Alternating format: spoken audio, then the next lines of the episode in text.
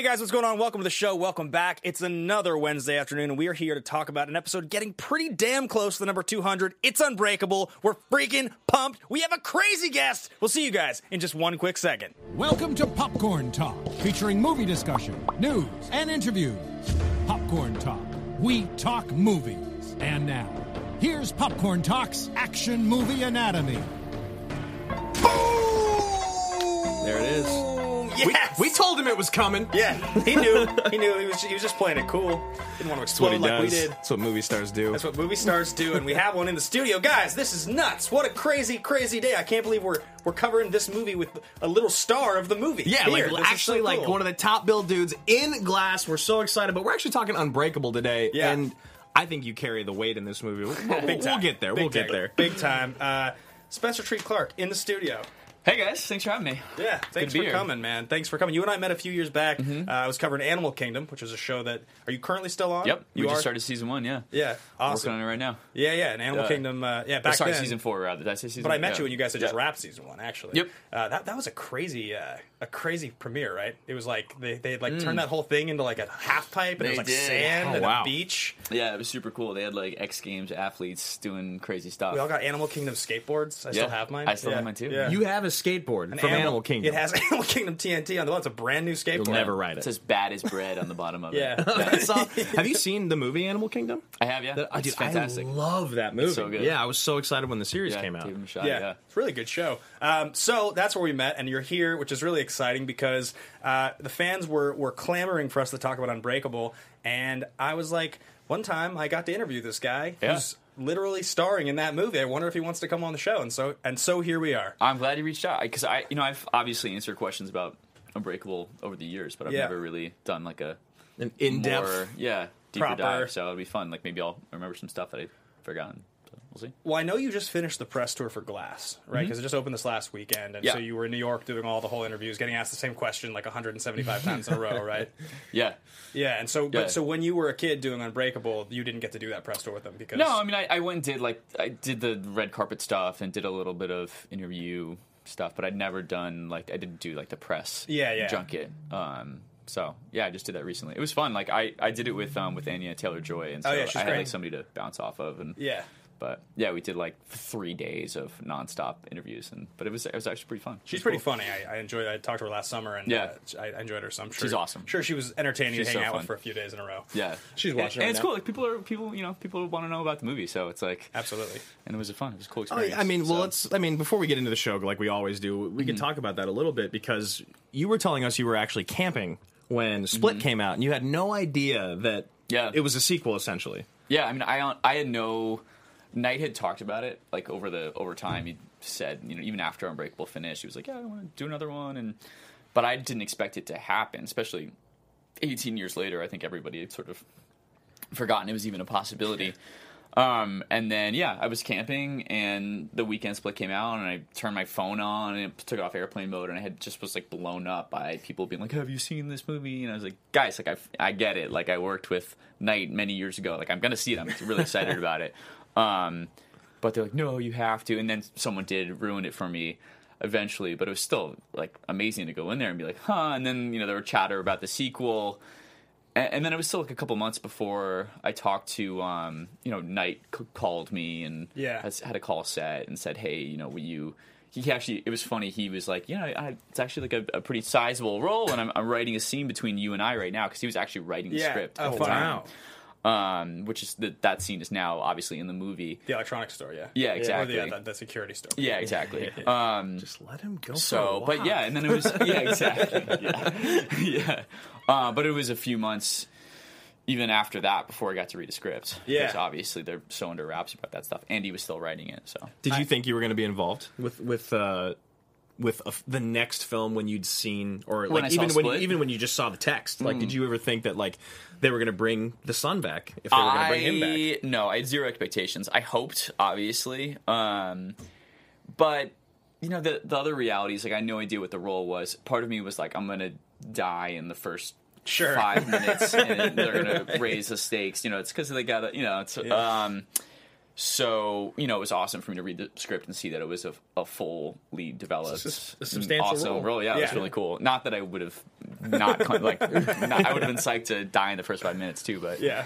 so would I. Um, So would I. and then I also like I I joke about this, but I think part of me, like the cynic, cynic in me, like genuinely thought maybe that they would, you know, if they would, you know, if they hire Chris Hemsworth or whatever, you know, to be the Thor like Joseph Dunn. Joseph grew up really yeah, differently. he really grew up. Maybe, maybe, yeah. maybe like superimpose your face onto Hemsworth or something. Yeah, yeah, Just- exactly. and then you just claim that no, that's just that's actually That's me, just guys. me. That's yeah, just my like, body, Put it so in time. I- I, don't know what you're talking about. tell you guys. Um, just like getting making gains. Like you and McAvoy reps. were just like working Yeah. out together, He was just getting jacked. Big. He, He got looks- real big. Dude, McAvoy was huge. Massive. Yeah. He's massive. Yeah. this guy Magnus Lygdbäck, who's um he's a tr- celebrity trainer, does like Gal Gadot. His name is Magnus. It's Alicia fantastic. Vikander. He's like an actual Yeah, Viking. yeah. Like he's, Really? he's so funny. Yeah. Um, but bigger, just like or- the sweetest guy. Him or Ben Robson?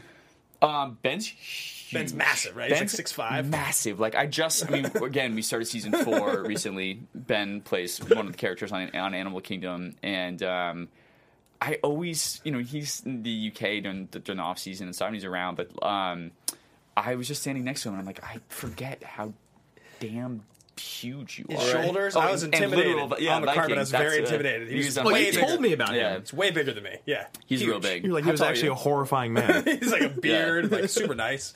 Yeah, Um, really but, nice uh, guy. You're six two. I'm six two, and he's large. Yeah, he's big. He made me feel real small. Yeah.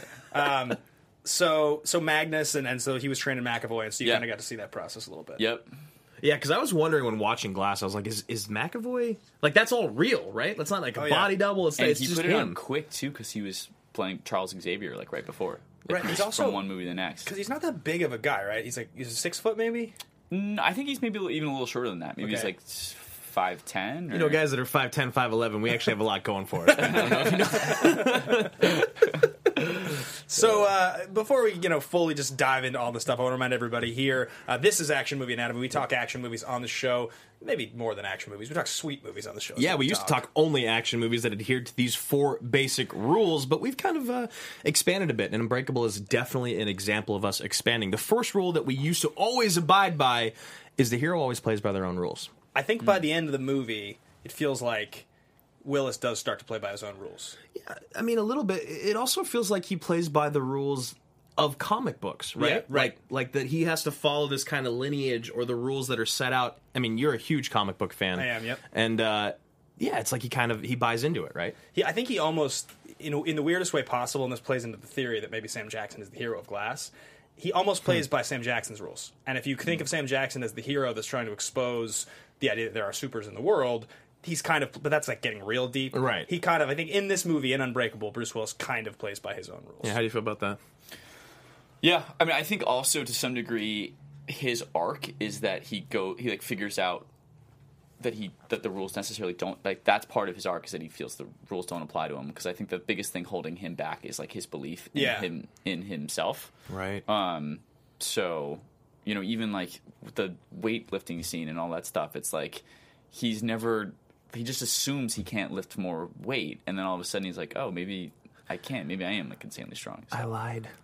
And the funny part I is, love that line. It's been it's been 19 years since that movie came out. I watched Yeah. it in theaters, and to this day, when I watched it again for like whatever the fifth time now, the two best scenes are your scenes with him. It's either it's both Yeah. it's both the, the table at three. the end It's with the three. the It's the newspaper. gunshot and the table at the end yeah, and the weightlifting. They're the three best scenes, and the weightlifting scene is the one that I rem- always remembered after that movie. It's the one that always just like for whatever reason in your head you can imagine being a kid and doing that with your Yeah. dad. and Yeah. how crazy it would feel, right? Yeah, I remember Yeah. that scene. Do like doing it so vividly. Yeah, so yeah. It actually started off with me, um, like hitting a punching bag. Yeah. First, and I'm like kind of being all tough and stuff. Yeah, I yeah. Never made it in. So That's awesome. Yeah. So rule number two: the hero and the villain are always the smartest people, beings, things in the room. I think by the end of it, that's very clear. I mean, definitely Jackson's the smartest, and Willis. Mm. Willis is smart enough to understand that like there's something at play. He's super, so he can see the Yeah, the he's plot starting to end. he's starting to kind of like yield to his powers. He's starting Yeah. to like become who he's supposed to be. But hundred percent, Sam Jackson is the genius villain. Like Yeah. that because Glass. If Glass isn't a genius villain, then he's literally just a dude whose bones break. Rule number you know, three: like the movie is driven by police, military, political, or mercenary figure. I guess security guard. He's not mm, really. nah, Not- a stretch. Mercenary is not really security guard. And then rule number four: the movie contains a minimum of one explosion. You don't see the explosion, but the train does crash. It does. So technically, you're kind of in that wheelhouse. It's an implied explosion. Yeah. yeah.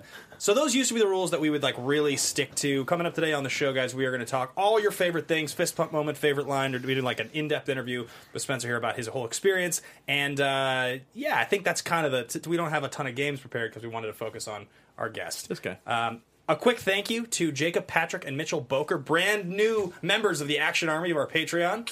Guys, We salute you. we salute you. Thank you so much. And uh, I suggest we get into the first segment of the show. Yeah, let's watch the trailer. Yeah. I don't remember I, I, this trailer that well.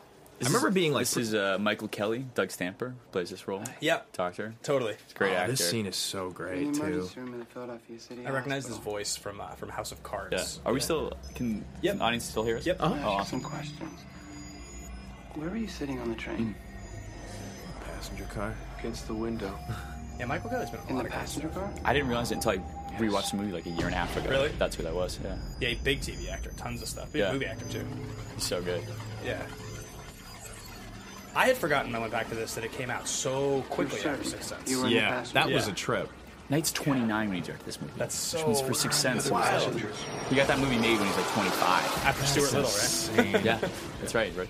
Your train derailed. Took a curve too fast. A second train collided with yours after it derailed.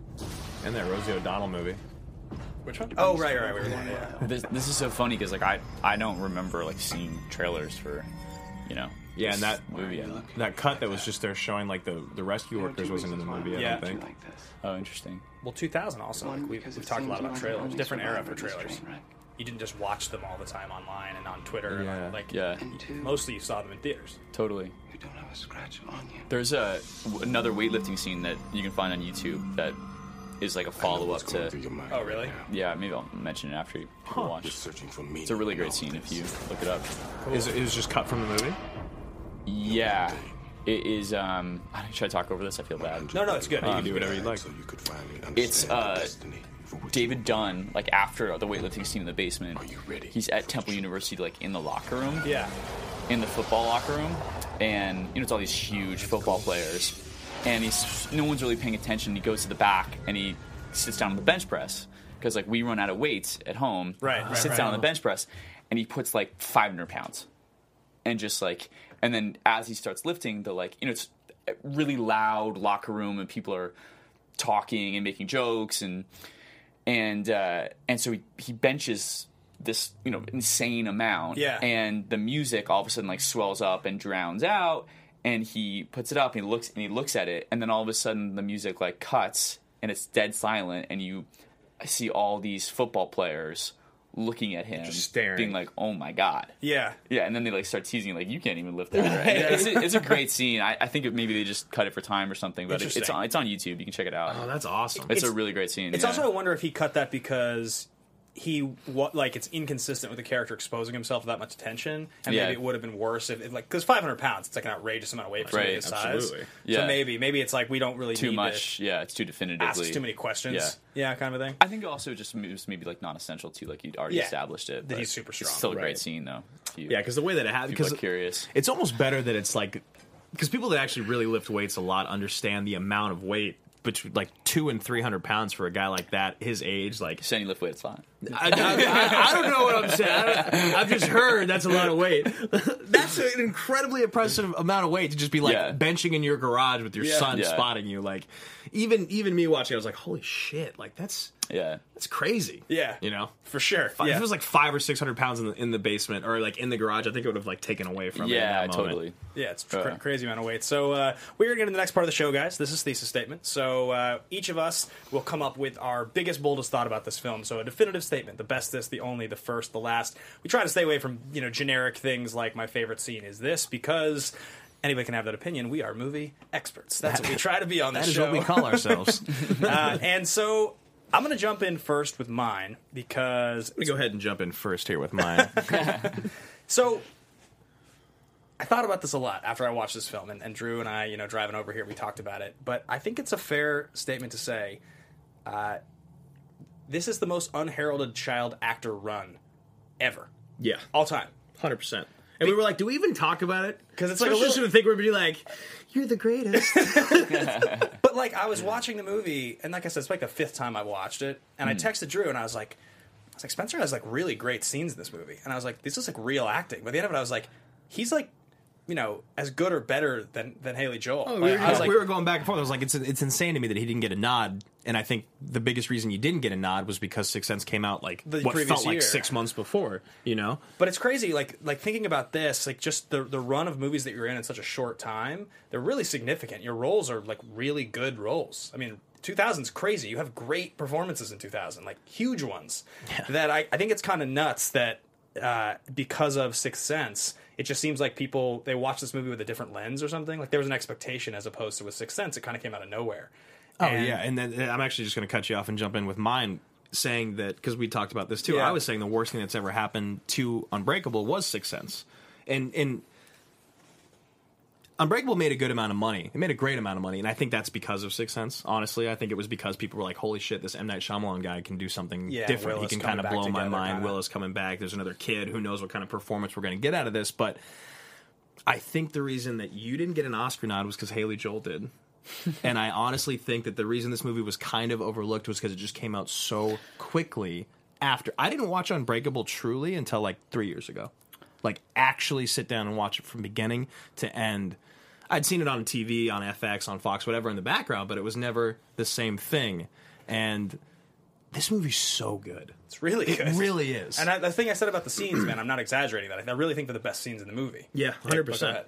No, that's thanks so much. That's incredibly sweet of you guys to say. Um, it's funny looking back because um, you know I'm, I was just a kid. You know, Yeah. like I, I go back and I and I watch it, and you know, obviously now when when I watch myself, I think a lot of actors have this experience. Like you, it's like not always super comfortable to watch yourself because you're thinking, ah, maybe I could, I could have made this choice differently, or but I can I can watch those you know like stuff from 2000 like pretty unencumbered because it feels almost like a completely different person. Sure. um but you know i go back and i'm like ah that kid's kind of whiny in, in that scene or whatever. But um yeah it's funny. I you know going back and, and watching unbreakable for glass uh i hadn't seen it in so long and it was sort of wild to like sort of attach that you know period of my career and thinking about like even choices I made back then and and linking it to to my career now was um was was pretty wild. Um, Do you so- remember your process at all? Like for the scenes, like your preparation? It's funny. I actually I pulled up. I found my old script. My mom found my old script in, in my parents' house in their attic. And there's like little notes in the margins, like Joseph is sad and Joseph Yeah, loves yeah, his yeah. dad and stuff, which was just so hilarious. I brought it on set and like showed showed everybody. They're just like they're like such simple like yeah, kid notes, right? Yeah, which is like kind of great. It's fun to see like my you know what was an evolving process uh, at the time. Um, but uh, yeah, I mean, it, what, what a wild experience to be able to come back and play a role that you played as a as a child. as a 12 year old or as So- a 13 year old were there things that like you said a year ago you went back and revisited unbreakable for Yeah. glass were there things that you actually took from your character as a kid that you tried to bring to Mm-hmm. glass because i'm assuming and actually not even assuming but i know most of our audience has seen glass and that's why they were all begging for unbreakable Mm-hmm. um, but yeah, I, I'm like as an actor, I'm very curious to see like what you saw as 12 year old you that you were like, oh yeah, I should bring that back as Right. 29 year old me, or, you know, 30 year old me. Right. Um, well, you know, I think that it, it, it was interesting, especially when like Night was like, "I have a role for you," and and then not being able to read the script for so long. I think I had so many questions about like where is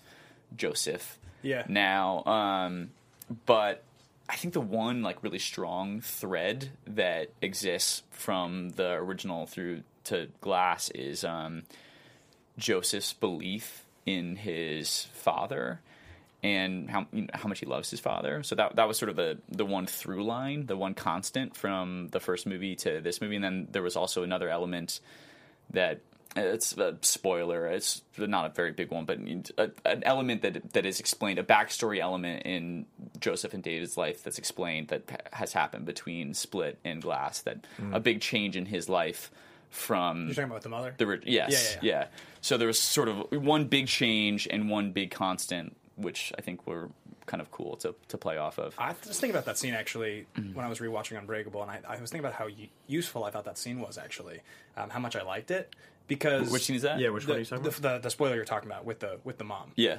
because You mean in glass? yeah, when he Mm. says I have to talk to you about something, he's having that flashback in the kitchen. yeah, Oh yeah, yeah, yeah. And what I liked so much about it was it's it feels like it's playing more to the reality of the situation that's happening in Unbreakable, which is that you want to believe that this couple will like live happily ever after, and he'll be the superhero, and it'll all be okay. Right. But like you're dealing with the enormous pressure of, and I'm going to kind of just spoil, but I won't go too far into it. Yeah, I but mean, if you're- guys just want to, we're going to be spoiling probably Yeah. Glass, Split, and Unbreakable. You can do this it. I won't. Yeah. so. um, but like, yeah, just talk, just like, of course, like he he accepts the fact that who he is, and you have to tell your wife that. Yeah. Um, you, and and because you're committed to the idea that you're going to be this person, of course that wouldn't necessarily go well. It's like a it's a lot of weight. It's a weird thing to say. Maybe she doesn't believe you. Maybe she thinks you're crazy. Yeah. I don't know. I like there was a reality to that that I thought like really was a strong bond between you and Mm-hmm. Bruce Willis's character. Yeah.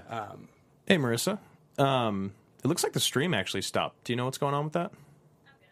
You're gonna look into it. Okay, cool. I'm just seeing people talking. Um, sorry to cut you guys off. Yeah, but so I, I thought that was really cool. Um, so, did you share your thesis statement? Yeah, I mean, mine was basically just saying that I believe that despite how good the Sixth Sense is, and I believe that Oh, that the was the actual popularity of Sixth Sense brought a lot of the money to Unbreakable and like to M Night Shyamalan in, in his next feature. But I truly believe that like I think if Haley Joel got an Oscar nod, that then Spencer should have gotten an Oscar That's nod. so sweet of you. I don't necessarily agree. And- that's, that's fair. You don't I have to agree. appreciate it. This is my job, and man. and Haley is amazing. The Sixth Sense. And, Oh, he's incredible. And he's an amazing actor now too. He's, Yeah. I, his I don't know how much of his stuff you guys I been saw watching. it with the last couple years. I saw Tusk. I Yeah, saw it. Totally. Izzy gets the fuck across Silicon town. Valley and, and, and like it's so not good, about like so. him not being as good as what people say. I just think it's that I think that you're a lot better than people gave, gave you credit for in that film because again, you go back and you watch this movie and like Yeah. Ben and I were saying, those our three favorite scenes are father son scenes Right. and they're because of, of what you and Willis do and, and not to say that Sam isn't like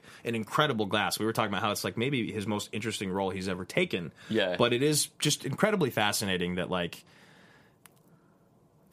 I just think M or, or, or Night has this way of directing children that's like shocking. Yeah. you know, Special, It- yeah. it's So very special. Yeah. yeah. I think you know I, what I think it is is like a he's an incredibly warm person. He's so good with people. Yeah. and he has such clear choices about what he wants. I mean, he stays flexible, especially with kids. Like sometimes you're not gonna, you're only gonna get, you know, you're only gonna get what you can get. But I feel like he um, has like such a specific vision, coupled with you know him just being an incredibly warm guy. I think that's one of the things that lets him. You know, like sometimes you have to give kids a lot of guidance, and that requires knowing exactly what you want to get out of them. So I think it lends itself well to to him, to his skill set. Were there scenes So- Mm-hmm. like when you were filming Unbreakable? Because there's a lot of like pretty highly emotional scenes. Did you feel? And, and like you said, with kids, you can, sometimes you only get like a couple couple takes, and then Yeah. you're just over it. Did you have those those moments of of lethargy with him, or was it kind of just like he he painted it so clear for you as an actor that you were like, I can do this easy. Interesting. It's like it's funny because so the gun scene in the kitchen, I remember there being a lot of pressure. Just n- nobody put it on, just for myself, Mm-hmm. I knew like based on the stage directions that you know that was going to be crying. Big and, scene, yeah.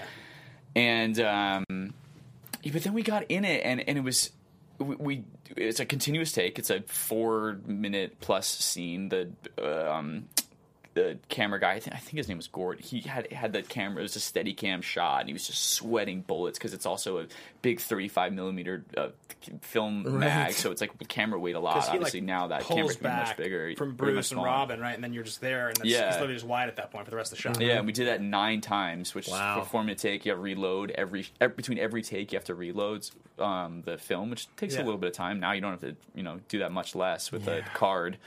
Um, but uh, so we were we were there for a long time, and it was a really exhausting evening. But it was like, yeah, I remember it so vividly. Just like camera, uh, the set was really quiet, and it was like Yeah. that was like the first for me, that was like the first instance, like as an actor, of like people like trying to really respect my process. I think Yeah. a lot of it was like because I was a kid too, but like you know during the reloading, reloading the camera, everyone was really quiet. And it wasn't just obviously it wasn't just for me; it was for Bruce and for Robin Yeah. as well. But um, anyways, that was sort of my experience with that scene. And then I also remember the scene at the end where he puts the newspaper over to me. Um, that didn't like you know I, I I watch that now and you know I talk about feeling detached from my career then but I, I am proud of that that's that scene it's, Great a great reaction. scene Yeah. You don't Um, you don't even say anything. You just like yeah and there was You just I don't gasp. I don't remember there being pressure for that scene maybe in the stage directions it didn't say like Joseph cries or Right. whatever um so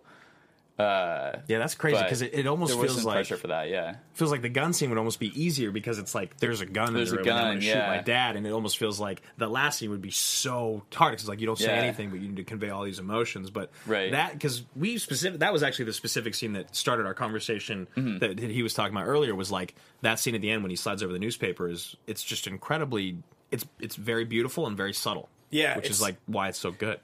I think it's a good moment for us to move on to our next Yeah. segment because I know it's going to relate to that, which Mm-hmm. is fist pump moment. So fist pump moment Mm. from the time we have founded the show has been the fan favorite. It's that moment something happens in a movie. You kind of look around, you're like, "Are you seeing this right now? This is the coolest thing I've ever seen." Yeah. You're so excited to watch the rest of the movie. It can be anything. It can be the music, an interaction between characters, a touching look between father and son, which, Which is literally is, from Warrior. probably what we're talking about in this movie. Also, Actually, yeah, yeah. I'm gonna hop in first on this one. My fist pump is.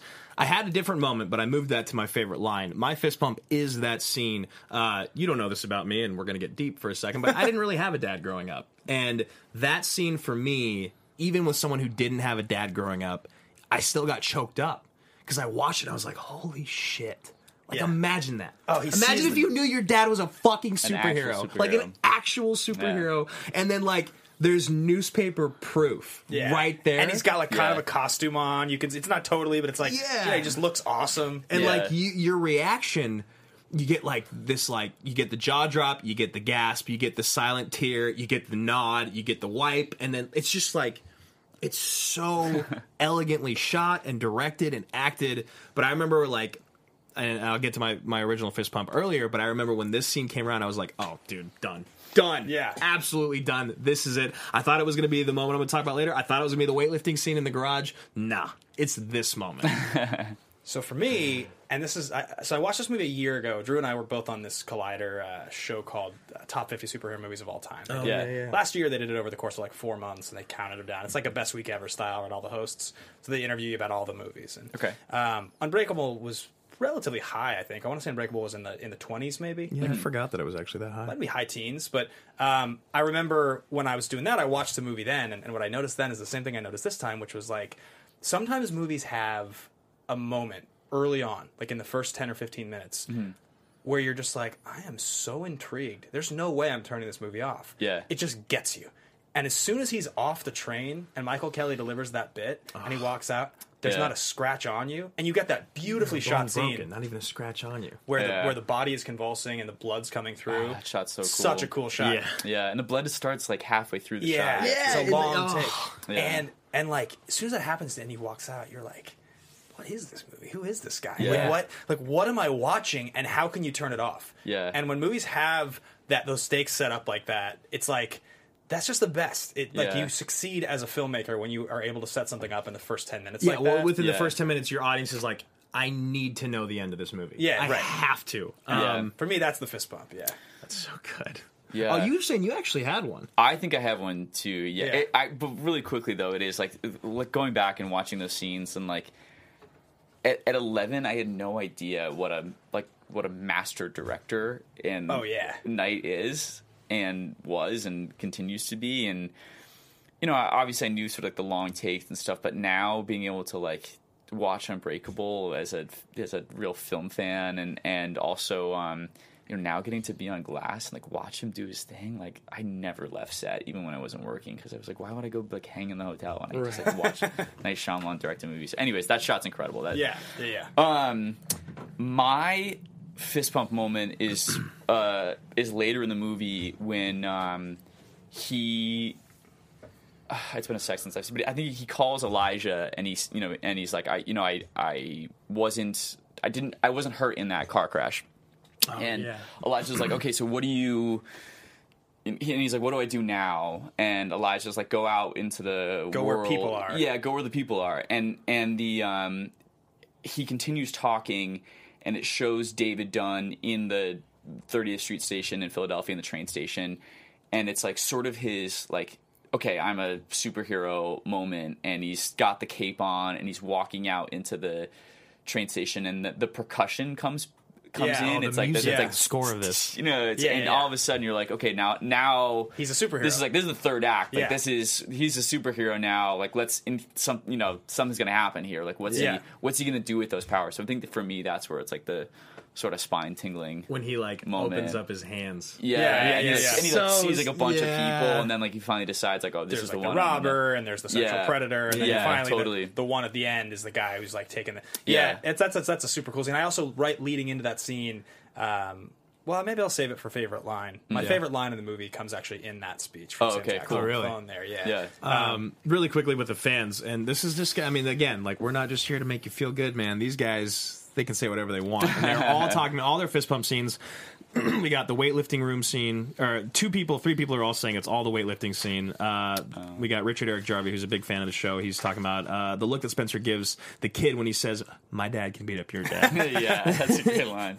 He's so funny. I don't know about that. Uh, the the gun scene. Um, Jonas here is also a big fan. He's saying, "My fist pump is when Willis is is Willis's reaction to Spencer trying to shoot him in the kitchen." Um, oh yeah, and Adrian here actually says his fist pump is the exact same as yours. Oh, So- nice. Cool. That's pretty cool. Uh, moving on to the show here, we always get to this next part. It's called character profiles. We talk about what the actors were doing leading up to this movie, and we're going to kind of breeze through this part. Bruce Willis, he just did Disney's The Kid and the whole nine yards, which I actually love the whole nine yards. What's the kid? I don't, I don't know. Uh, it's the one where he. I just remember it's like Disney. him flying a plane on the cover, and he's like got this No, it's, like it's his face, right? It's like him like looking up, and it's got like kind of a gold cover, and it's like yeah, but Disney's there's the like a kid. plane in it because Oh, it's yeah, like okay. he- I think he sees himself as a kid, and he's like Interesting. kind of this chubby, like nerdy kid. And, and- Disney's vi- video. Disney's It- video. It's a Disney movie where the the younger version of Bruce Willis's character Russ comes and visits him in the present day. Right, because he's like an Oh. asshole or something, like a like a jerk businessman. I Then you always, got- Interesting. I always mix it up with the Family Man. It's like kind of the same same time period, same Right. sort of like Right, right. you know. very different. Yeah, very films. different films. That's Marissa Serafini up in the booth, by the way. Marissa, a longtime producer of the show and host of uh, Anatomy of a Movie. How you doing, Marissa? Um, great gentlemen, enjoying this conversation. Thank you so much for helping with those technical difficulties, by the way. Of course. Um, next, we got the whole nine yards, where he plays Jimmy the Tulip Tedeschi. Yeah, that's which I love that movie. Uh, and do. then the story of Us in '99, which I don't actually remember. This is coming off of an interesting part in Willis's career where I think you can pretty much define he was a superstar, but you kind of have the, the different era, right? You have the like I'm an up and coming superstar starring in movies, people, tr- and then he becomes an icon right around this time. Right Yeah. around 2000 is when it's like for the next like five to seven years, everything he's in is just like Willis on the cover of a movie, and that's That's it. That's the movie. Sixteen blocks. Because I mean, yeah, exactly. Because all the stuff. I mean, of course, then when action movies changed, like a lot of these guys, their careers had to change after 9-11 when you he stops doing Die Hard movies and it starts being like Tears of the Sun and he's Yeah. doing, you know movies like that. The world didn't want to see. Uh, uh, they didn't want to see like us battling each other on they our wanted own us to kill terrorists. Yeah, is what movies exactly. became about. And, Interesting. And so this is, but this is a really interesting moment. Like I remember Bandits is within a couple years of this, and like Well, it's funny because you look at Sam Jackson's and he did Rules of Engagement in 2000, Yeah. which is like the same type of thing. And so Sam Jackson on the flip side, and, and guys, if you are interested in the career of Sam Jackson, Drew and I have an episode of the Action Guys coming up called "The Most Interesting Career in Hollywood: The Sam Jackson Story," and we're doing that on Collider's The Action Guys, uh, Which would be, Friday. we'll probably pick your brain for a little bit before you get out of here. Please but like, because I, I got some. we Sam truly stories. believe that he Oh, has I'd the love- most unique career in Hollywood. He's done 182 movies. He's worked since the 70s, and like he's his. We were just saying his biggest run has come between 60 and 70, which is he's more famous insane. than seventy. Yeah, he's the highest grossing actor of all time. He's, I mean, it's crazy. So, Yeah. it's so, uh, but like at this moment, you know, this is again, it's the same exact transition. In '99, he does Phantom Menace. He he stars in Shaft, Rules of Engagement, Deep Blue Sea. His like next few years are are, are monumental. Everything he's in is like an event movie. Yep. Um, so both of these guys Yeah. had an ideal moment. It makes sense. Sixth Sense was nominated for Best Picture. It made Uh-huh. a ton of money. So Night was really given like, who do you want? Name probably probably name who you want. You get Right. that guy in the movie. I don't think anybody was going to say no to that guy Yeah. to be in the movie. and then everyone's seen Willis and Sam Jackson together. Yeah. like numerous times, so it was cool to kind of see this this really big juxtaposition between the two characters in Glass and David Dunn, and then of course we got our boy here, Spencer Treat Clark, and I kind of did a full rundown of what you'd done between this four year stretch, which is like again why I think you are truly one of the most overlooked child actors, and, and again I think it's amazing that you're working a lot now, but like what you did between '99, which was Double Jeopardy, which Ben I actually love that movie. I love Tommy Lee Jones and Ashley it's like, uh, and then Gladiator, of course, which is my favorite movie of all time, Unbreakable, which we're covering today, and then Mystic River, which Ben and I both think should have probably won Best Picture. And don't sleep on Arlington Road. Arlington Same year as Double right, Jeopardy. right. You got you got five there. Did Mystic River not win Best Picture? I should know No, that. lost to Return of the King. But Yeah. did Clint Eastwood got Best Director? Is that what? No, I think Peter I think they Jackson. only won. Uh, it was just the, the lead actor and supporting with Tim Robbins and But, Sean. but the next year they gave him the makeup Oscar because he won everything for Million Dollar Baby next year. Gotcha. Right, right. So I mean, Mystic River, like there, I have a lot of questions about all these movies. Yeah. probably of every movie on this list. I would say I've gotten the most mileage out of rewatching Mystic River, though I love Gladiator. I just Yeah. love Mystic River. I haven't like, rewatched it in ages. I should It's check it out. so good. And I, Yeah. watched it. It's, I was just telling Spencer before the show started. uh, It's so hard to watch. Yeah. you feel so bad for Tim Robbins. You're just like, please, this guy's had it bad since he was ten. Yeah. give the guy a goddamn break. Yeah. And then he doesn't get one. But so like this moment, you know, you're still you're you're pretty young in your career when you're doing this. When I know like you know the first thing you ever did was the TV movie, right? It, it was him or us with Richard Grieco. That was the very first credit, right? Uh, yeah. Yeah. I love so, yeah. that you pulled that. Yeah. and so you're working pretty consistently there. Talk to us just a little bit about when does this start? Like when do you get the first script that's like I'm going to be in a major major Um, movie? The first was Arlington Road, which is a movie with Tim Robbins and Jeff Bridges. Bridges. Good Uh, movie. I like yeah, that movie. it's great, right? Yeah. I've, um, Yeah. I- It's so funny too because when you're again when you're that age, like you don't know whether it's a good movie or a bad movie. Right. It's like so only that the- revisiting it as an adult, I was like, this movie's. Is that this the Bruce great. Beresford one? Or is Um, that No, that's Double Jeopardy. That's Double that was Jeopardy, uh, Arlington Road is Mark Pellington. okay? Um, but uh, yeah, I mean, so I just I didn't really, God, man, I, I wasn't that conscious of Right, of I mean, my. You know, obviously, I was doing or- great things, and, and and you know, I was I got for Gladiator. I was in Malta for three months, so I was having all these wild experiences. But like, we lived in Connecticut, we lived outside of New York City, and like, Yeah.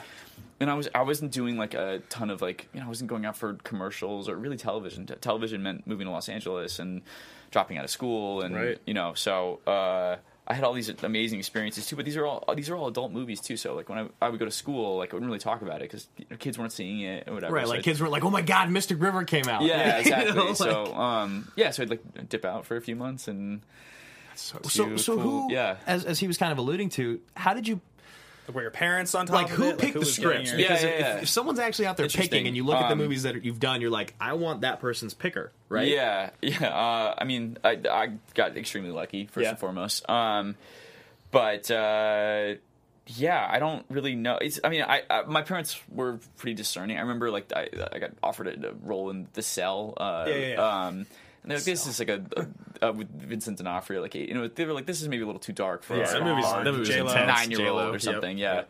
Yeah. Um, but uh, yeah, it, it kind of wild. Like I, it was. It, it is funny to see seeing like how close back to back these all these these movies Oh, kind of dude, were. we were, we so- were shocked when we looked at it as well. It's just, Yeah. I mean, any actor would dream of that run to be in the even just to be in those four movies. Well, because like Yeah. so Five. so Pretty cool. One of them, so one of them has to happen to put you on the radar. Yeah. Of the casting directors that like okay this is this is the Mm-hmm. kid we should be paying attention to because like right if like before this if it's TV like you book Arlington Road and then the Yeah. people are talking and they're like okay let's look at the kid who does this should we put him in this is that kind of the deal like you you're aware of that or like uh, no, I, was, I, mean, I wasn't like I wasn't like thinking about Yeah, know, right. Because like again, if I wasn't if I wasn't like doing Gladiator, I'd been like playing, you know, playing hockey and you know Right. doing. Sure, so sure. obviously, like I loved acting, but we were also doing musical theater and Okay. singing and and so it wasn't really um, you know obviously it's it's infinitely more fun to be on a, a film set and you know next to Samuel Jackson and stuff but I you know I would have I wasn't uh, I wasn't like thinking about planning a career at this course. this point in my life so I knew that I loved acting and it was something that I, I wanted to do how'd you get into it like who was it who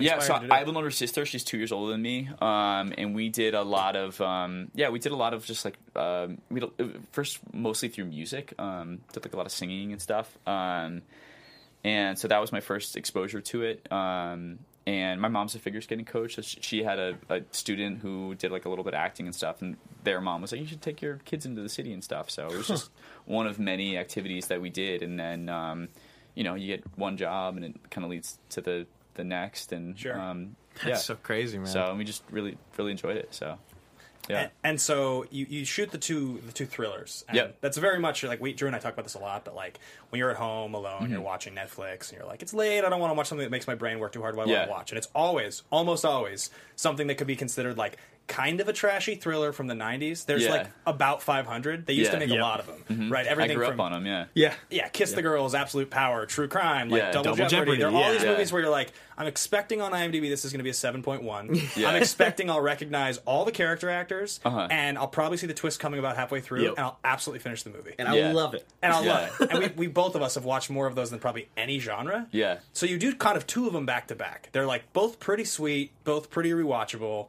And Gladiator comes along. So when Gladiator comes along, Russell at that point is just becoming Russell Crowe. Yeah. Yeah. He wasn't. He's not an icon yet. Yeah. He's, he'd like he had just done The Insider. He played Jeffrey Wigand. Like that was a big deal. Yeah. But Gladiator comes along, and Ridley's No, yeah, ahead. Joaquin's I like was gonna say Joaquin's a nobody. yeah, he's not know, really known at that point. Um, and so the movie comes along, you get cast, and you find out you're going to go to you said Malta for three months. Yeah. What's that like? Like where?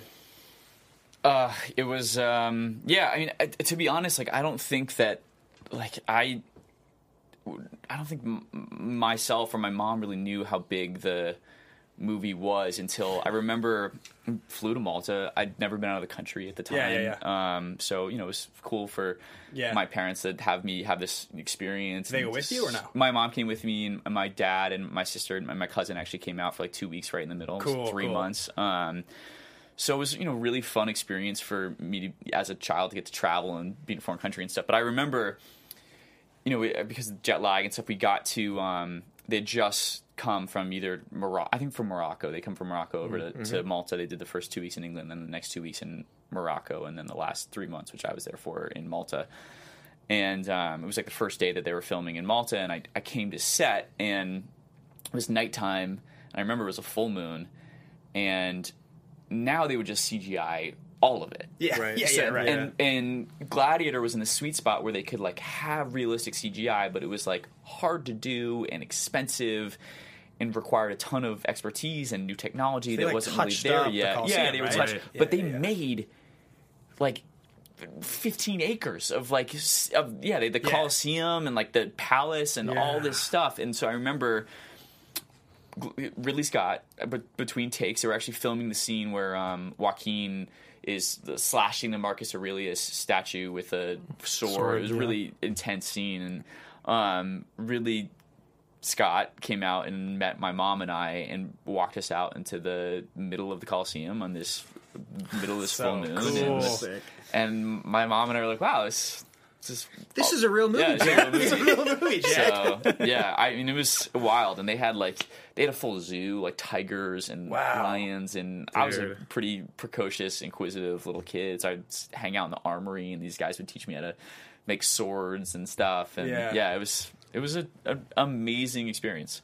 Yeah, so that's that's fascinating. Yeah. Uh, because we because I was gonna say we found out you know when we were doing the research for that film when we Mm-hmm. covered it on the show a few years ago. It almost makes me wish I could cover it again with you here. um, but we found out that like going into production there was only like 30 pages of the script finished. Like a lot of it just changed as it was Oh, going. and- constantly. Oh, dude, yeah, it was one of those things, especially because you know, like I was saying, it's my favorite movie. It, it was kind of a shit show. Like looking at like the way the production went, the script, everything being re- rewritten. I guess Russell and the writer had like they did not see eye to eye Yeah, on I mean, that almost stuff all, anything. was all over my head. It's so Yeah. funny hearing Right. these stories now because it's like, you know, even on Glass, like Night talking about like, you know, hanging out with Bruce and like, you know, when he would come out to LA and you know, like, you know, like Bruce partying and stuff. It's like Yeah. all that stuff is like just was totally. So it's fun to have that perspective now. to now and understand it. You're Yeah, like, I'm like an adult now. I can hang. Like yeah, yeah, yeah. right. So Uh, so Maria Menounos is the owner of this company. Yeah, Her and Kevin founder. Run it, and uh, she popped in here really quickly beforehand to say hello to you. And she actually wanted to ask a couple questions, and I just want to reiterate or regurgitate them on air, I should say. So we talked a little bit about what it was like seeing these people on set. But what was it like actually working with someone like Russell, who was like, you know, what we'd read was very egotistical on set. He like did his thing the own way, but you were a kid. You got Yeah. Joaquin, who is someone who goes pretty hardcore method and plays one of the greatest villains of all time. And then Right. we've got Oliver Reed, who is notorious for being incredibly difficult to work with on set. But mm-hmm. again, you're 12, so like, what was it work like working with these three these three dudes? Interesting. So I, I unfortunately didn't. I only interacted with Oliver Reed so briefly because Yeah. obviously he passed away during um, during shooting. So I, I can't really speak to that. I, I didn't really have a, a whole lot of time. And you guys don't have any him. scenes together. and we don't have any Yeah. scenes together.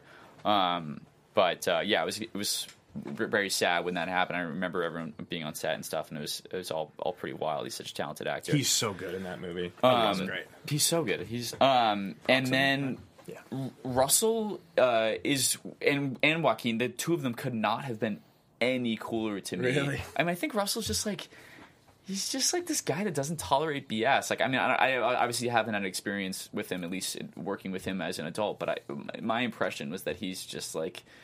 He's just a guy who's like he just isn't a Hollywood. It's like a dude's dude Yeah, that like wants just- to do it this way. Yeah, wants to do it right. So I think maybe um, his his that aspect of his reputation isn't like completely well founded. But again, I, I haven't had an opportunity to work with him as at that moment Yeah. he was peaking in terms Yeah. of his in terms of his moment. Like we Right. talk a lot about how actors like when you get to be that lead guy, Yeah. you have a five to seven to ten year run where you're just like Oscar after Oscar after Oscar, Yeah. and that's his moment. He's Yeah. like, Yeah. he's in it, and he ta- he's taking it as seriously as anyone. Yeah. So that, and that was a huge production, and he's amazing yeah. at it. Obviously, Yeah, he's Just just a guy. He just seemed like a guy who doesn't doesn't suffer fools. But I know that like everybody I really liked that. him. He set up a rugby league in Malta and stuff. He's just like really people really liked hanging out with him and being Yeah. around Russell. And Oh, he huge, was we're so sweet to me. huge fans of Huge Crowe. fans. Yeah. And then Joaquin lived across the hall from me. He was like, it's so funny to think about because he was probably like, I don't know, like late 20s at the time. Yeah, like, he obviously young. seemed like so, Mm-hmm. so much older, but like he was just so wonderful to me. He gave me a remote control car that I was just like shredding Cool. through the gardens of this like five star crazy hotel that and they, they put me up with all the other Yeah. people. So I was like staying in this like insane hotel. I'd go down into the the kitchen in the morning. I was there for three months. So I'd like Yeah. get to know all these people and like instead of eating in the dining room, I just like go into the kitchen and they'd be like, "Hey, Spence," like serve me up. It was like it was bizarre. It was like So Dunston awesome. checks in. It was like I was just like Yeah. living in this. Um, I'm so happy Yeah. to hear that they were So- that great because, like, again, we love Joaquin, we love Russell, and, Yeah. and obviously we're fans of Oliver Reed, but he's he's a little bit before our time. But to hear that on my favorite movie set makes me so happy. Yeah, you that's no really cool. Yeah, I mean these guys. It was like as a child too. You've like access that you like because you just don't think about. You know, it's like you just yeah. That's just you know you yeah. So just it was innocent like- fun. Yeah, Yeah. So um, but uh, yeah, it was cool, and everyone's so nice to you know everyone everyone wanted to. Especially now, like I still like love to ask questions and stuff, but I don't really want to like bug people when they're doing Sure. their job and stuff. But I remember like on Unbreakable, like Eduardo Serra, who's like an amazing cinematographer, was like teaching me how to like check the gate and like load the Oh, camera cool. film, and like you only get that experience as an 11 year old. Yeah, because everyone else is like, "Why the fuck is this actor talking to me right now?" yeah, like it's- I'm what are you working. Yeah, yeah, yeah. exactly. Or if you're Tom Cruise, Or- yeah, because he like learns how to do everything. But um, Yeah. but like okay, so at the time, like it's a it's it's pretty notorious that Joaquin was pretty tortured with that role. Something where Maria was talking about. Yeah. um, you know, he's in a very dark place. Is there anything you remember as a kid that you could even pick up on that darkness, like where you could feel that there was something maybe that was over your head? Interesting. Uh, I know that he was like very. Um, I mean, his performance is he's so amazing so in good. that movie. I, I told you before the show, I was Um, like, I didn't want to watch him ever act again because I thought he was just that evil. As, Yeah. as a 12 year old kid, it was it just blew my mind. but I do remember him like you know after takes and them being like, "Hey, we're moving on," being like going to Ridley and being like, "I'm that was that was awful, that was terrible. I'm a hack. I'm you know," and and really just having to be like, "No, like you, that was amazing. Like Yeah. you got this." So I think that was maybe my only real window into him. you know. Maybe how much like self hatred his character was kind of taking Yeah. on, probably. Yeah. yeah, That's interesting. Totally. So Yeah, it's interesting to hear you talking about. I mean, because again, you look at these three movies and the directors of them. You got Ridley Scott, you've got M Night Shyamalan, and then you've got someone named Clint Eastwood. Yeah. Uh, so again, you're 12 years old, but can you talk to us a little bit about the direction styles of these three guys, or was it kind of just, you know, like what was it like being a 12 year old working with, honestly, three of the most notorious? I mean, definitely Yeah. two. No, all three of them are going to be some of the most notorious directors ever. Yeah. You know, all time, no question. all time, hands down. Yeah, uh, very different styles, all of them. I'd say. Um, Clint Eastwood is like the fastest. I mean, pe- you hear this about him, but like it was, you know, you you think you were rehearsing, and it was you're actually doing a take, and you know you're, you're moving on. Like you have to make sure you're you're showed up and are prepared, and because he's just like you're you leave set every day like 4 p.m., which which never happens. Um, Really? Yeah, I think he just, wants like, to get in and out. Huh? yeah, I just really trust the people around him and moves and um you know, and it was like great. I remember him like calling me like a little shit and stuff, like you know, affectionately and stuff, and just like it's like that's shit. Clint Eastwood, yeah, exactly. Um, and Ridley is like just so uh, he he's like con- like the Gladiator in scope in size is just like you know you're huge you're the head of like a corporation Yeah. to get that movie done and he's just like smoking his cigar and like And I remember he he's uh, he's really into architecture, and, and I was and kind of am it w- was in architecture at the time as well. And so he was designing his house, and I remember he'd like pull out his you know his, his blueprints for you know and, like check them like between shots. You know, he's, he's an architect or whatever, and he like makes and I was thinking, what's going on there? And at the end of um, at the end of filming, he gave me all the um, the plans to the sets. They're literal, literal blueprints, like blue. You know, back Wow. when, when you actually had the blue ink and stuff. Um, so and and they're they're yeah they're they're still sealed. I gotta have to get them like framed and That's reproduced so and stuff. But I remember being in the production office and um, and him handing these over to me and like being aware of like other people in the office being like you're just, yeah you're just gonna give that to that 11 year old 12 year old kid or something so um and then night i sort of talked about it earlier but um you know he is all the camera moves are so deliberate and especially working on television now where blocking is so fluid and you get into a space and you're like you know here's a scene and you know where, where do you want to sit where do you want to like Night has all that figured out he's like okay you're gonna you're gonna walk in you're gonna stand here the camera's gonna move into you and so it can feel a little bit restrictive as Hmm. an actor especially com- coming from like a place like Animal Kingdom where everything's shot and you know a lot of wides and very fluid and Yeah, right. and handheld and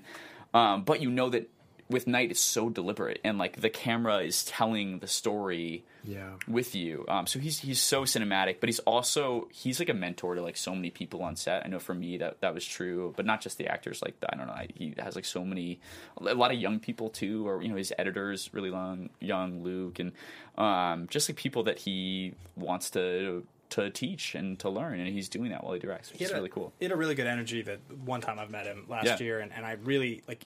I knew I was doing the press line thing where I was asking questions he had answered before. You know, because I was asking the question about making a superhero movie before Mm-hmm. Yeah. its time and all that type of stuff.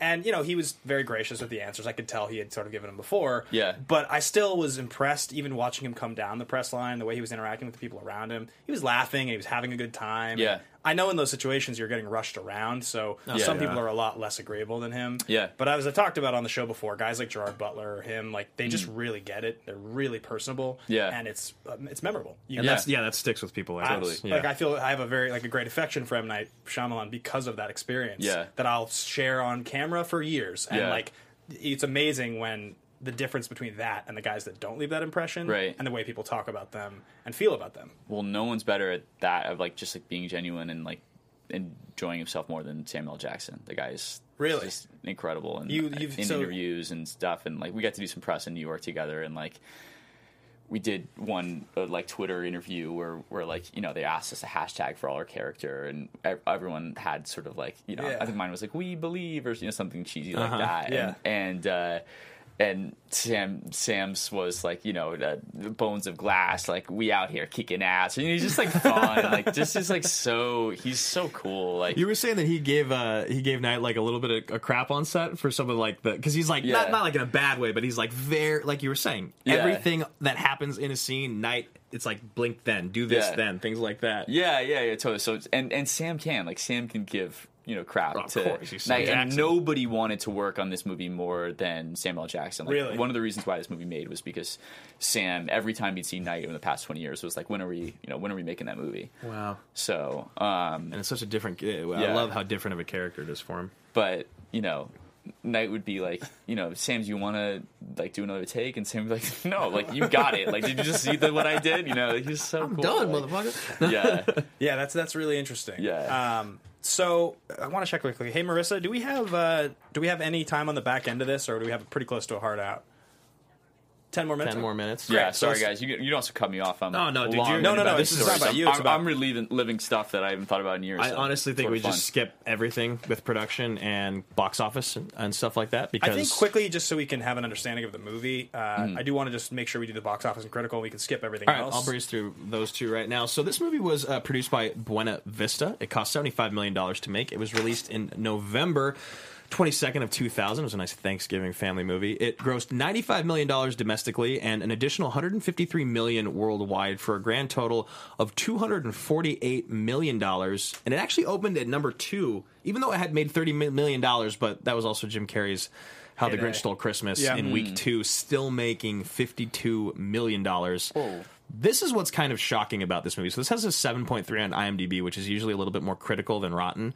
Uh, Rotten, all critics give it a 69. Top critics give it a 54, and the audience gives it a 77. And we all know what I'm going to want to talk about. It's that 54. Why the hell does this movie have a 54? Why is it that half the critics that saw this movie liked it and the other half didn't? Did Well- they not know what they were signing up for? Was the movie ahead of its time? Why? I think you know I'll jump in quickly with just my thought on this, and you and I talked about this on the way over. But when I when this movie came out, I was 12 years old, and I was the biggest comic book fan in the world. I was working at a store for store credit. At the time, superhero movies and comic book movies were such a not a thing yet that if something came out that even had to do with the subject, it was like we were getting like just th- this nugget. You know, it was like all, all my friends at school was like Unbreakable. It's a comic book movie. You should see it. It's a comic book movie. Right. You know, Blade's a comic book character, and like kids didn't even know Blade was a comic book character. This movie wasn't advertised And then you as talk a about superhero movie. You talk about superhero movies. There hadn't been any yet, like big ones. Yeah, it was like X Men came out the same year. So Mm-hmm. I think when this movie came out, like it's just marketed as kind of like two stars and this thriller that you don't really know what it is. And I think that critics maybe went in with an expectation for it to just be, I don't know, like uh, like the Sixth Sense Part Two, and they weren't as satisfied with the twist, and it, it was like trying to be a superhero movie without being a superhero movie outwardly. Maybe not really totally sure. Yeah, it doesn't. I mean, because like a lot of times when movies get like a lower rating, they also don't make a ton of money. But this movie actually made a decent amount of money. Like people were watching this movie, so that's really what doesn't make sense to me. And I know you were so young when it came out, Spencer, but like.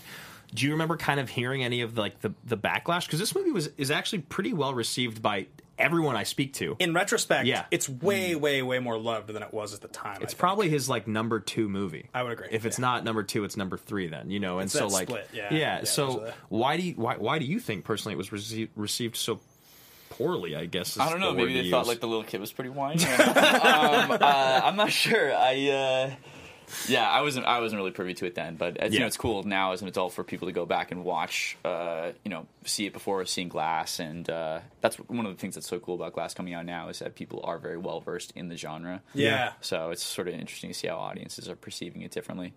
Yeah, for sure. So I know there's a bunch of fan questions, and the last thing, the last segment I want to do before we answer a few of them is favorite line, just because I think uh, I'm sure you've thought about it over the years. I was gonna say originally that my favorite line was the "I'm gonna go work out with my dad" because I think it's a funny So line, good. and I really enjoy that. But I actually think my favorite line is when it's in your favorite scene. It's the it's when the music comes back in, and he says, "Go where people are." It won't. He says something, he says something like, "It won't feel." Like you know, it won't be easy or something because life doesn't fit into little boxes made for comic books he has has some line like that. It's like Yeah. life, life doesn't fit into little boxes made for made Mm-hmm. for a comic book, and I love that line because I love it's like such a it's that's kind of a metaphor for the whole movie, right? Like you're you're kind of watching something that you weren't really sure was a superhero movie, and now you're quite sure it's a superhero movie. Now it's now it's making sense. He's wearing a cape at this point. This is what he is. So that's what you didn't know realize. It doesn't fit into the billing of this is X Men. This is called Unbreakable. You weren't Right. sure what it is, Yeah. but it is. That's a comic book. That's cool. My, my favorite line isn't actually spoken. It's the written note that's left on the car, which is originally my fist pump moment because Uh, yeah. it's you know how many days of your life have you been sick and you're like, oh my god, he's gonna find out he's never been sick. Yeah, you're so Yeah. You're like, I can't wait for this to unravel. Yeah. Uh, but it's actually just the idea behind it because, like, first of all, I love. I love that Sam Jackson was the one that pushed for purple and that he pushed for the glass cane. I think that's super cool, like actor choices that he made. He pushed for it and the purple lightsaber at the same Yeah, time. and- he got both. he got everything he wanted. So funny. Uh, I love, as weird as it is, I love the uh, um, what's that word? The the stationery, right? That's the word. Yeah, that it's keep- written Yeah, I love the edition. color. I love the limited edition. I love the font. But I just love the idea of you know how many days have you ever been sick in your life and you're like. Oh my God! He's about to find out he's a superhero. Yeah. like this is the craziest thing, and I love the boss comes. He's like, "Oh, you got a train wreck. You, you bump your head. You got smarter." And you're like, Yeah. "What the hell are you talking about?" It's like, "I'm going to give you a raise. You've never been sick." You're like, "Oh my God, he's a Yeah. superhero." Because he keeps teasing you and then diffusing the energy, Yeah, teasing you and then totally. diffusing the energy, and that's, yeah. Yeah. it's a nice slow burn. yeah. yeah, that's that's, that's awesome. Do you have a favorite line or not off the top of your head? I do, yeah. Yeah? Oh, in regards to the cane and the wheelchair Yeah. and all those like props, and I just had him like in his house, like still, and he had to, like pull them out for glass. You know, Really? So, yeah, it's like, cool. like, all these props, Sick. you dust off. Um, I, I, I mean, I'm partial to the end of like because of the kids. They Yeah. they called me Mr. Glass. It's Yeah. just like so wonderful. But I think sort of like honorable mentions was um, I'll just shoot him once, which Yeah. is my line. Yeah. yeah. And then there's a little line. It doesn't really pertain to the rest of the movie, but it's a little joke where where- when um, Bruce when David Dunn goes to uh, to initially ask, you know, how many days have I been sick. There's a, an office assistant in there. She's this like she's just staying Oh, that on her lady. computer. That Yeah. lady, yeah. He's like, proceed. Yeah, Bruce, yeah, exactly. and uh, he, she goes, "I almost died once, like." Horse trampled, almost trampled me to death, and then it's like this li- long pause, and she goes, "Had him put down." Yes, it's so good. And it's his, and so his answer, dry. his answer is like, "That's a very sad story." yeah, yeah, exactly. I think in the whole movie, you're like, that lady is the only one who could kick David Dunn's ass. Yeah, it's that totally. lady. Yeah, yeah. The other the Yeah. other line in that in that scene that you were talking about uh, that I love at the end is when he's yelling at him. You know how you always know because it's the opposite of the hero. Yeah. And then he finally says, "I'm not a mistake." not a mistake. Because it's Yeah. a great line because it's also from Creed, which is great. But uh, Yeah. but uh, it's a great line because it's like there's your there is your your you know that's your character. That's sort of echoed in Glass too, when she's Yeah. she's like, "You were spectacular." yeah. So um, we only have a couple minutes here, so let's speed around some of these these fan questions. God, there's so many. We actually covered like a, a lot of them on the show, just kind of talking about it. Uh, one that I actually really like here. Well, Christian Hestis wants to say that your performance in Glass is one of the favorite that he's he's seen in theaters in a very Oh, long thanks, time. Christian. He- I appreciate that. He requested specifically for me to say that, so I got you, boy. Uh, the other one, I think this is kind of a cool question from. Um, from from Jonas. He's actually asking if you were to play a lead or a title character in any other superhero movie or universe. Like, is there anyone that you'd like love to be a part of? Oh, interesting. Um, Now with Agents of Shield, you played in that world too. Yeah, yeah, yeah. yeah, I I mean more like yeah, I was feature a bad film guy wise, with, with no powers. Uh, but yeah, to like if I if I could play a superhero, man, I don't know. Like I love. I love action movies Yeah. so much. like again, like I grew up on Die Hard and Yeah. True Lies and stuff. So I think that like there was a little stunt in Glass that got actually that got um uh that got taken out. I put a little picture of it on my Instagram yesterday, but it was just like me getting pulled back, and that stuff is just so fun. So I don't know, it's like Yeah. sort of a workaround to that question, but like I love incorporating stunts and all that Yeah. stuff. Obviously, it's great to sink your teeth into a great Yeah. character and stuff, but it's just like you know, we're I'm as a fan of film and Yeah, yeah, yeah. It's just like so cool to be around that, like that moment of stepping into the Coliseum and like seeing, wow, this is all for. We're just going to point a camera at this, and then this is all going to be gone. So you know, to get to do that stuff, and like I remember on Shield, like the first day, they were Yeah. driving a car through a warehouse and like explosions and stuff. I was like, this is Yeah. awesome, it's so fun. Uh, you talk So- a lot about uh, Night and, and how great he's been with you as a director, as a kid and as an adult. Is he? Did you feel like a big difference from, from child to adult? You- like Right. not only just because you got older, but I mean he got older too, so he he had Yeah. to have evolved and matured. Yeah, I mean, he was 29 when he made Unbreakable. I said that earlier, but um, yeah, there's, I like look at pictures of us from Unbreakable, and it's like we both looked like children. It's Yeah. so Yeah, funny. yeah. Um, but no, I mean, he was like he he he's so with it, and like um, the really high morale on those sets. I think everybody like wants to show up and and do their best for him. Um, but uh, yeah, I, I talked about it earlier, but I just didn't have the sense of like I just didn't know what a master he was and how amazing like he uses the camera so effectively. He would always say like you know, he he he would give you know he'd like coax the camera department along and be like, guys, like don't you move too early. Like just because I told you move on this line doesn't necessarily like you gotta you gotta wait until you feel that moment. Like the cameras Yeah. help telling the story, and Right. like he's you know he's a true fan of film, and a, a lot of that stuff was, was sort of lost on me. But you know, he's as a person, he's been amazing then, amazing now. It's fun to see like this whole other side of a man that you don't get to you know really Sure. be privy to when you are little. So And so all that cool. success in 20 Yeah. years, it's it's super We cool. got to hang out at to- Night's house and like, it was Yeah, like, so yeah, yeah. cool. It was like, yeah. Um, any other questions, or are you we Uh, we're- it up we here? we kind of got to wrap it up. So, uh, is there anything that you personally, is there anything that you want to promote? Anything that you're doing right now that we all need to be knowing about, need to talk about, watch? Obviously, go follow him on Twitter. I know it's on the lower third, but anything else going on in your life, man? Um, well, I'm, I just I just started uh, season four of Animal Kingdom, our, Yep. our show on TT, TNT, and I'm really excited about. Um, that should be coming out in May, and um, but first and foremost, I mean, people should go out and see Glass. Like, I- Yeah. it's so fun to see the whole.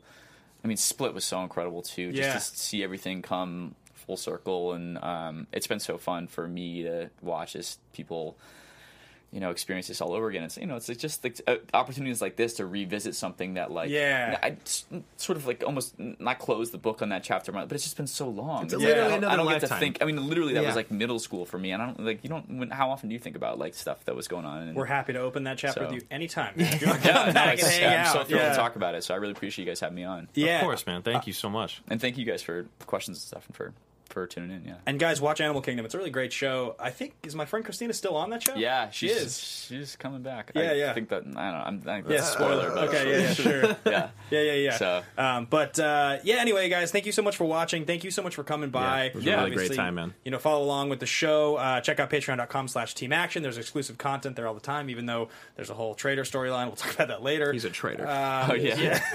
Uh, but yeah, follow along S Treat Clark at Andrew Guy at Ben Bateman Media, and uh, you can follow me or no S Treat Clark. No, Yeah, S Treat S. Treat Clark. Clark. Yeah. Okay, I was right. Okay, First and then initial, uh, middle name, last name.